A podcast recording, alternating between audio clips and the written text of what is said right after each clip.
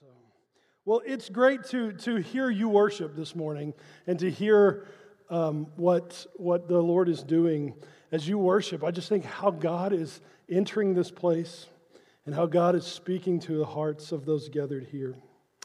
Could I just, I know we just prayed, but let me pray one more time for us if that's okay. Father, in these next moments, I pray that you would speak. Lord, I don't, um, I don't know any magic words. I don't know any words that would change anything. And so this morning, I'm completely and utterly dependent upon you. For nothing I say will change anything or anyone or any part of our hearts.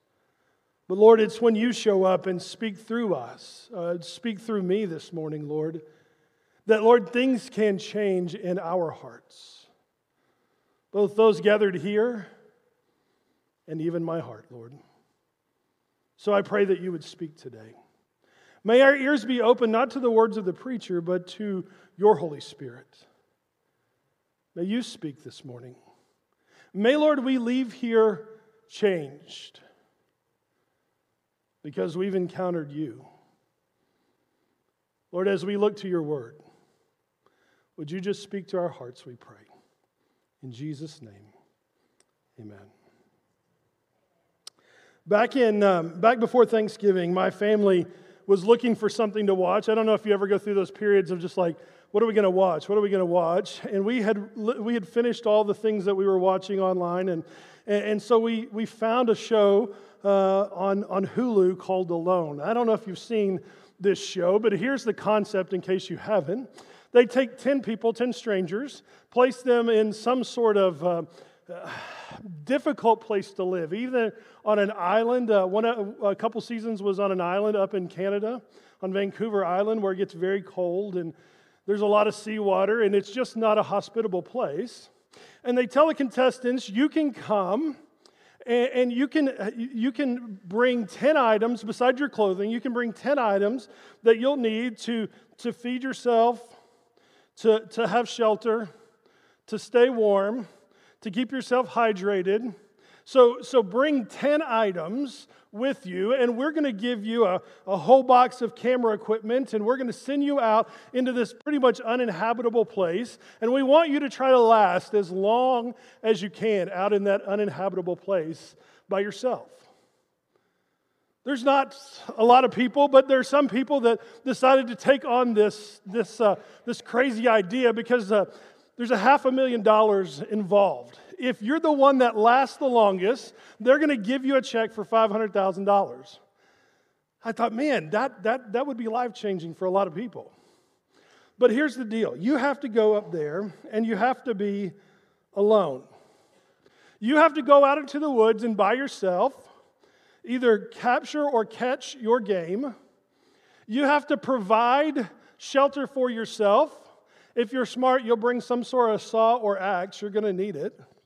You'll probably bring some sort of tarp, maybe some fishing line and some hooks. But you're going to have to figure out how to survive by yourself for as long as you can. Now, I don't know about you, but that doesn't sound very fun to me. I don't like the idea of having to, I, am kind of partial to, to the grocery store. Do you know what I mean? I kind of like going to the grocery store and just picking up the chicken or the hamburger meat or whatever it is that we're going to eat. It's kind of nice. I'm kind of partial to living indoors. I like a nice, sturdy roof if a storm comes. I, I like the, the, the, the heat in this kind of temperature and the air conditioning in the summer. Anybody else with me? Yeah, I, I just have gotten used to a lot of amenities like electricity. We take it so for granted that when we walk over and flip the switch, it's just going to come on, right? How many of you took a hot shower today? Just turn the, do- the, the, the, the, knob in the shower just to the right point, and the hot water just comes out after a few seconds, right? But can you imagine having to bathe in the cold water for as long as you can? And going out in that same cold water and trying to catch fish or setting up traps to catch your game. I don't know about you, but when's the last time you plucked a chicken? Never have I ever, right? When's the last time you, you, you've skinned what you're going to eat for dinner? Never have I ever. Right? I, but I tell you, the thing that would get me the most is I have to be by myself for as long as I can handle it. I said to my wife at some point, I said, How long do you think you could make it? And she said, I don't know, but not very long. I, she said, What about you? I said, I, would probably um, get till I could just see them on the horizon. I'd be like, Hey, never mind. I changed my mind. Come back and get me. Right? And, and, and, to be honest with you, I'm an introvert. I enjoy spending time. I get energy spending time by myself, but golly, I don't know if I want to be in the woods by myself. But here's the scariest part these woods that they're dropping these folks off in, there's wolves and bears. Uh, we're up to season three now, and there's cougars. No thanks. Do you know what you get to defend yourself with? They've got some real nice bear spray that you can just spray at the bear. No thanks. No, I'll pass. I don't care if there is a half a million dollars involved because, like I said, I'm going to last till I can just see them on the horizon in that boat and be like, never mind, come back. I, I don't want to be out here by myself. I watched with interest uh, as, a, as a therapist. That's what I do on a day to day basis. I watched and I thought, what is it gonna, what's going to happen to these people as they stay out there by themselves for so long? I think it was in season two. There's a guy, I don't know, I don't know that I would have had the courage to show this part, but he recorded himself. He found a rock and he knelt down at that rock. He had been there 50 some odd days at that point by himself. He had lost a lot of weight. His face was kind of looking, look, looking like it had sunken in some. And he knelt at that rock. And he said, God, please help me not to go crazy. I can't stand it anymore that I don't have anyone to talk to. The hardest challenge, believe it or not, wasn't the bears or the cougars. It wasn't catching your own food or purifying your own water. It wasn't building shelter or even staying warm. For most contestants, the, the problem really is being alone. Because it doesn't take very long if we're alone to realize we need someone else besides us. Even people who are introverts realize that I want to be by myself. I need it for energy, but I need other people. Anyone remember the the movie Castaway, and Tom Hanks' character is stranded on a desert island. Now, that's the first thing I thought of when I started watching Alone. What did he get? Remember the volleyball? Washed up, and he's like, finally, someone to talk to. And he paints a face on Wilson and he gives it a name. Uh, that kind of being alone is not good for us. You know, psychology knows that if you want to induce hallucinations and you don't have the drugs to do that, the easiest way for someone to begin to hallucinate is to put them in solitary confinement. If I'm not interacting with other people, it doesn't take the mind long to start inventing that I'm hearing and seeing other people. You know, we use solitary confinement in, a, in the prison to be punishment. But honestly, it's one of the oldest torture techniques known for warfare. Put someone away. In the absence of others, the mind will begin to hear and see and do things that it would have never normally done. You see, I believe this morning that God created us for connection. We need one another. Do you remember back in Genesis chapter 2 what God said of Adam. He had created Adam and he'd created all the place for Adam to live that we call the Garden of Eden. And he looked at Adam, and do you remember what he said? It's not good for the man to be alone. I will make him a suitable helper. You know what? I think if we're all honest, we know that we need other people. In our DNA, we know we need other people. But we live at a really odd time in our world. A time where we recognize that we need others, but often these times lead us to we lead such busy, chaotic lives in these moments that sometimes we feel that we just don't like being around people. I won't ask you to raise your hand if you've been there this morning, but um, I'm sure that I'm not the only one that's felt that. You ever been driving somewhere and thought, what are wrong with all these people in the way they drive? I got a guy in this lane that won't go. And then I got a maniac in this lane that won't slow down. He's going to run us all over. Have you ever noticed that you're the only one that's driving the right speed on the highway?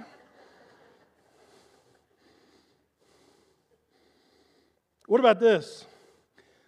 I was driving the other night coming home, and one of the places I turn, it's a double turn lane to turn right.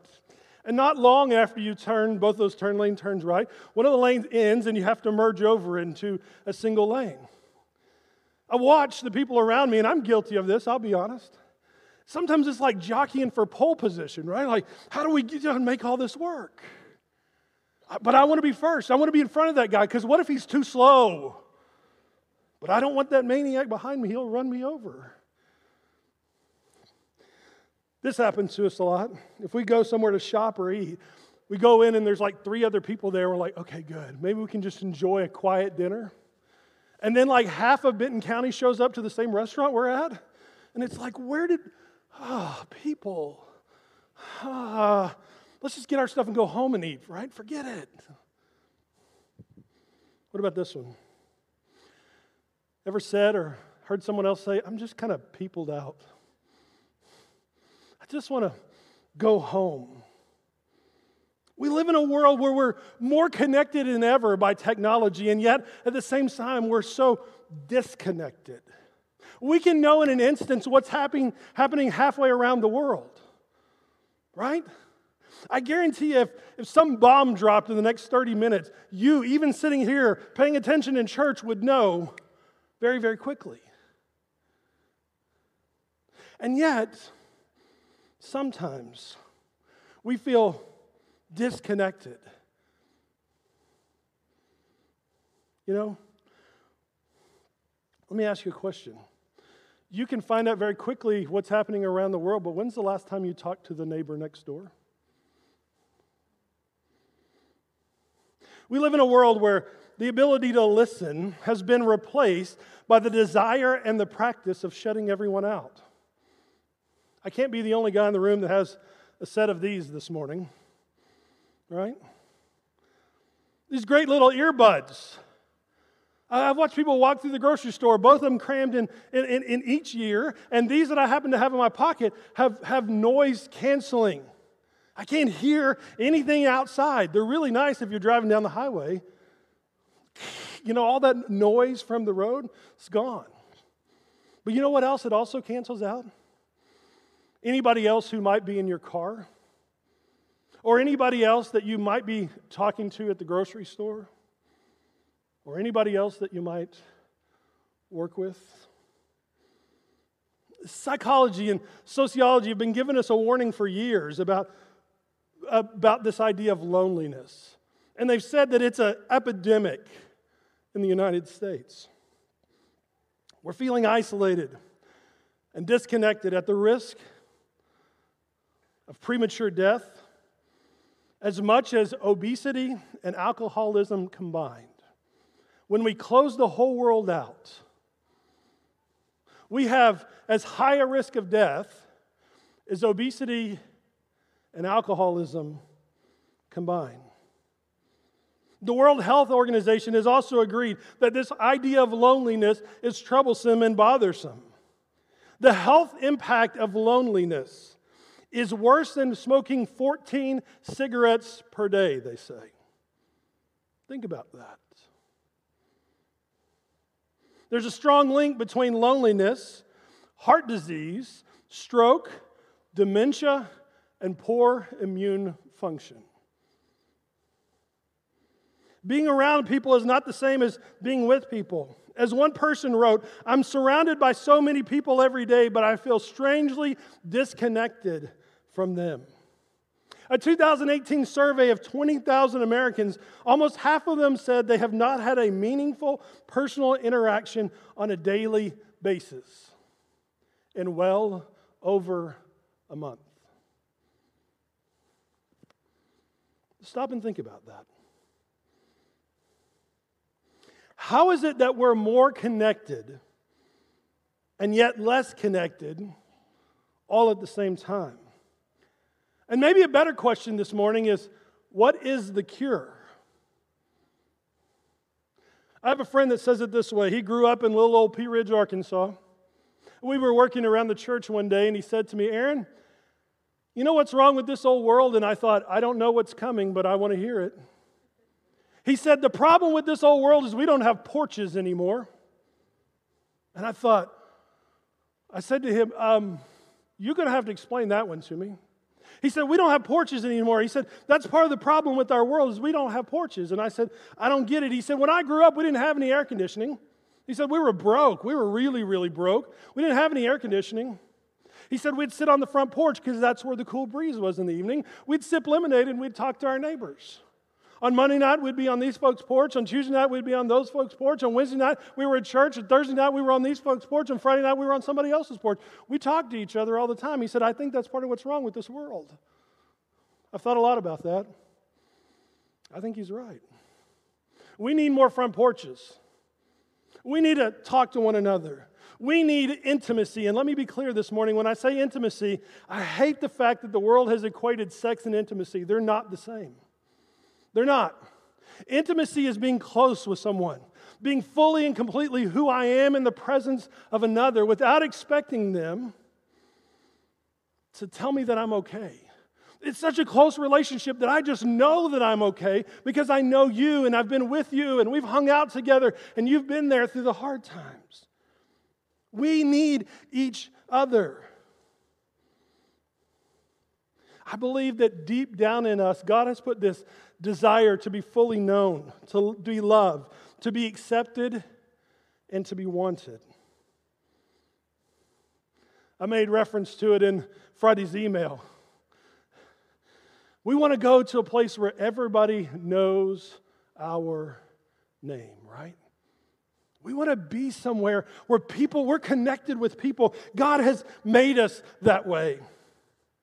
I was listening to a podcast this week, and the guy was talking about these blue zones that are places around the world. There's only one in the United States, but the one he spoke of was a blue zone in Okinawa, Japan. If you're not familiar with blue zones, what it is is the places in the world where people have the best life and live the longest and have the most longevity, not only in years, but their ability to function and do things. He told of a lady who was 104 who had lived long enough and was in such good enough shape that she still gardened on a daily basis. How many of you, if you're going to live to be 104, wish that you would be able to garden on a daily basis, right? I just want to be able to do something if I'm going to live that long. One of those places was Okinawa, Japan. And the, and the guy talked about these, this tradition of Moai, M O A I. And I got to thinking about this. I don't know what this is. And so I did a little research. It's a tradition that started years and years and years and years and years ago that the elders of a community would help children find a community that they could be a part of, of four or five other children that would be a lifelong journey together. From childhood all the way into their hundreds if they lived that long. And here's the way this works they come together on a day, either on a daily basis or four to five times a week. Every child, every adult, every grandparent, every senior adult, and to the most senior adults, to share resources, to experience life together, to talk, to share advice, to practice spirituality together to pool their resources, meeting together the needs of one another throughout that group. I, I, love the idea. And the author was saying one of the reasons why longevity in these blue regions of the world are, are what they are are four, primarily four things. Three of them you already know exercise, good nutrition, good hydration. But the fourth one, the fourth one was this idea of community. I love that idea that we're going to live life together with one another, regardless of what happens. And then I got to thinking about it. This sounds a lot like something I know of the scriptures. In Acts chapter 2, we get the church receiving the Holy Spirit in a new and a fresh way. The church is born, but right at the end of chapter 2, there is this part. Acts 2, 42 to 47. If, if you have your Bible with you, if not, it's going to be on the screen. Acts 2, uh, Acts 2, 42 through 47 gives us a picture of what's happening in the early church. Would you, would you look at that as, as I read it for us this morning? They devoted themselves to the apostles' teaching and to fellowship, to the breaking of bread and to prayer. Everyone was filled with awe at the many wonders and signs performed by the apostles. Then catch this. All the believers were together and had everything in common. They sold property and possessions to give to anyone who had need. Every day they continued to meet together in the temple courts. They broke bread in their homes, ate together with glad and sincere hearts, praising God and enjoying the favor of all the people. And the Lord added to their number daily those who were being saved. I don't know about you, and I know that, that you probably have never heard of this idea of Moai until I just brought it up to you. But it, when I hear that, I, I hear what God is doing in a little place called Okinawa, Japan. I hear God showing up, maybe in a way that they don't completely understand. And He's giving them this idea, this community together. They shared bread, they prayed, they devoted themselves to, to the apostles' teaching. It sounds a lot like Moai to me. They sold possessions. They gave to one another. They were all together in one accord. It means they were all together, like, like, like they spent time together. But not only that, they loved one another. They rooted for one another. They were there for one another. You know what? When their kids married, I guarantee you those people were there. When they buried a loved one, somebody was there. Their, their community, their, their, their, their group was there with them all the time meeting together, it said, with, with, with, glad and sincere hearts. And when they, when they came together, the scripture is very clear. And God added to their number daily those who were being saved. You know what? I have to tell you, I, I don't know if there's a better, more clear picture of what the church should be. Because if you look back at the history of what's going on in that time, you know what? The early church is really just a rogue form of Judaism in this moment. It's just this, these people are saying, listen, Jesus the Messiah, he not only was a prophet, he was the Messiah that we've been looking for. And people got really irritated with the early church over that. Matter of fact, they started disassociating with them. We're not doing business with you. You're one of those crazy Christians. Forget it. We don't want to have anything to do with you. Get out of here. Go away. No, no, no, no, no, no, no. You can't worship in our synagogue anymore. You're one of those crazy Christ followers. Forget it. And so, you know what the church did? They said, listen, we'll come together, we'll figure it out. God will bless us. This is what we believe that Christ was the Messiah. He's what Judaism's been looking for all these years. We just need to get together, and God will bless us as we begin to just share community together. You know what, church? That's what this is supposed to be.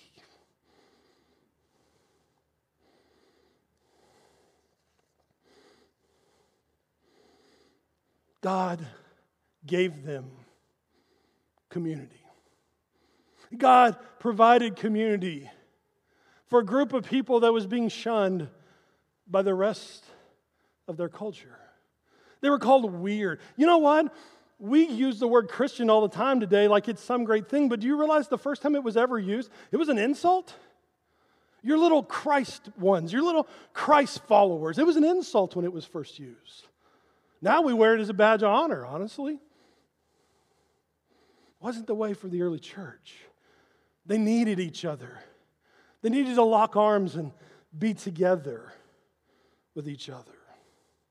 If you still have your Bible open, turn back with me to the Old Testament book of Ecclesiastes, the fourth chapter.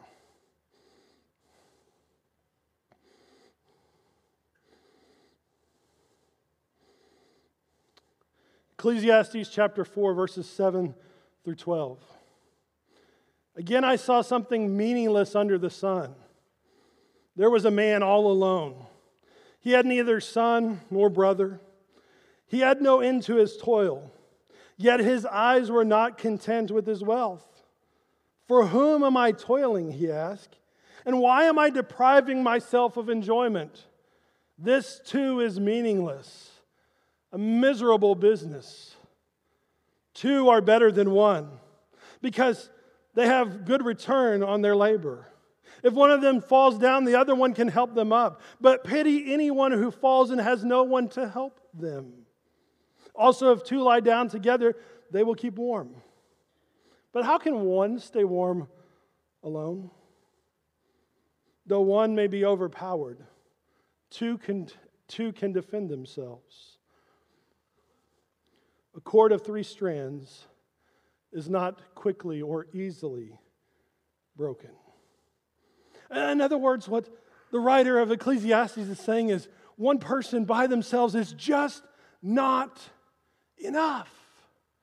The people on alone realize that somewhere around about day three, I don't know how long I can do this living on this piece of earth by myself. I need others. A cord of three strands is not easily broken. That's an interesting, that's an interesting statement. The writer of Ecclesiastes is talking about if two fall down, one can help them up. Two people will make better labor than just one. Two people can defend themselves. Two people can be warm. And then he ends with this statement that a cord of three strands is not easily broken. I don't think he made a mistake. Greg talked to us last week about how if we're going to be in relationship with one another, it has to start with a relationship with God. You and I and God together, a cord of three strands, is not easily broken. I don't know for sure exactly what the, the, the, the, the, writer of Ecclesiastes has in mind, but I kind of think that's what he was after. You and someone else and God, there is this strength in those numbers. So, church, can I say to you this morning, we need each other. Boy, that'd have been a good place for an amen. We need each other. Can I tell you this morning, I need you. I need you. And I, maybe it's selfish of me, but I kind of think that a little bit you all need me too, right? There's this part that, that God has put it in within us that we need one another. We can't live life alone. We need friends who check on us when we're ill. Be there for us when we're down. Call us to accountability, who will share their wisdom and knowledge and resources with us. I think my friend was right. The problem in our world is we don't have enough porches.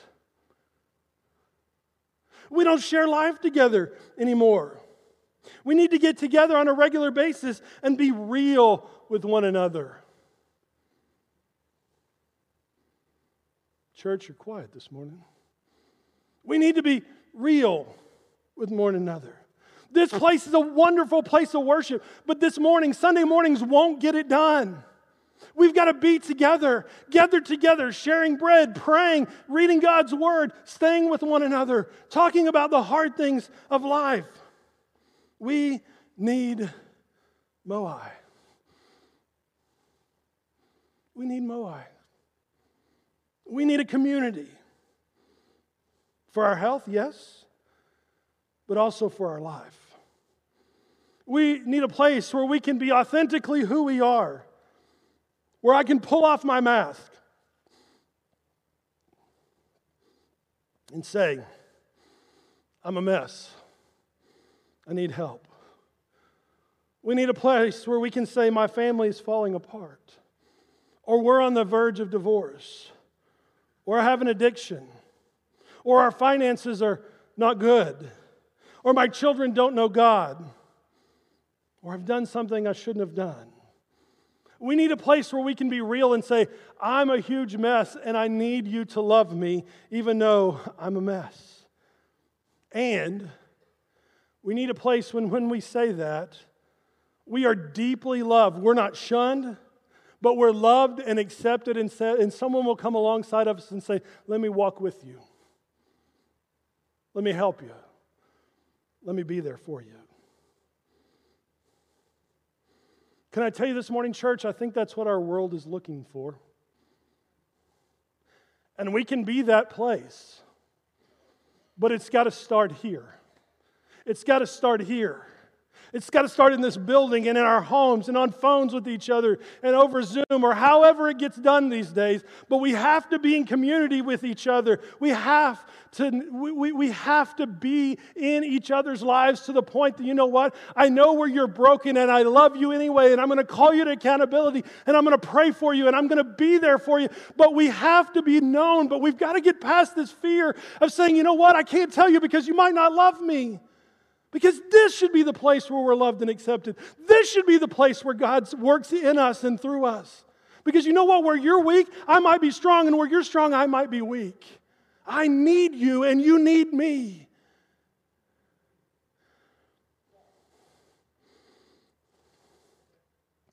If we're ever going to do that, we got to put away that fear. Pastor Mal talked about this morning joining a community group, and that's a great place for us to start. It's a great place for us to start. If you're not a part of a community group, you need to get to be a part of a community group. You need to get in with someone who can love you and can call you to accountability and can walk with you. I want to close with this story. It was my very first church. Oh, I was young and dumb, made plenty of mistakes. The church was not in good shape when I went there. And I thought, Lord, I don't know what I'm doing. I'm 24 years old. I have no clue what I'm doing. God, would you just lead me? We weren't there very long, and the good folks of the church, uh, they put together a, a, lunch after church. And um, that church was mostly one family, and then there was an older lady and her special ed son who were in that church. And we had gathered for that, um, for that, that lunch that afternoon after church. And one of the dear ladies came up to me and she said, Pastor, listen, I, I'm a little bit embarrassed. I don't know how to say this, but um, you need to be careful. Okay, it's lunch. I've had it plenty of times. I like, what? And she said, Well, you know the older lady and her son? And I said, Yes. And she said, She kind of hemmed and hawed, and she was just, you, I could tell she was uncomfortable. She said, Pastor, they're, um, they're poor. And boy, I hate to tell you this, Pastor, but sometimes they get the food that they eat out of the garbage of what's thrown over at the, at the supermarket. And my heart just sank. I thought, oh, I got to do something about this. And she said, So, um, when you go when we go to lunch, I watch what they brought in and avoid that salad that has the cucumbers and the tomatoes in it because well they brought it.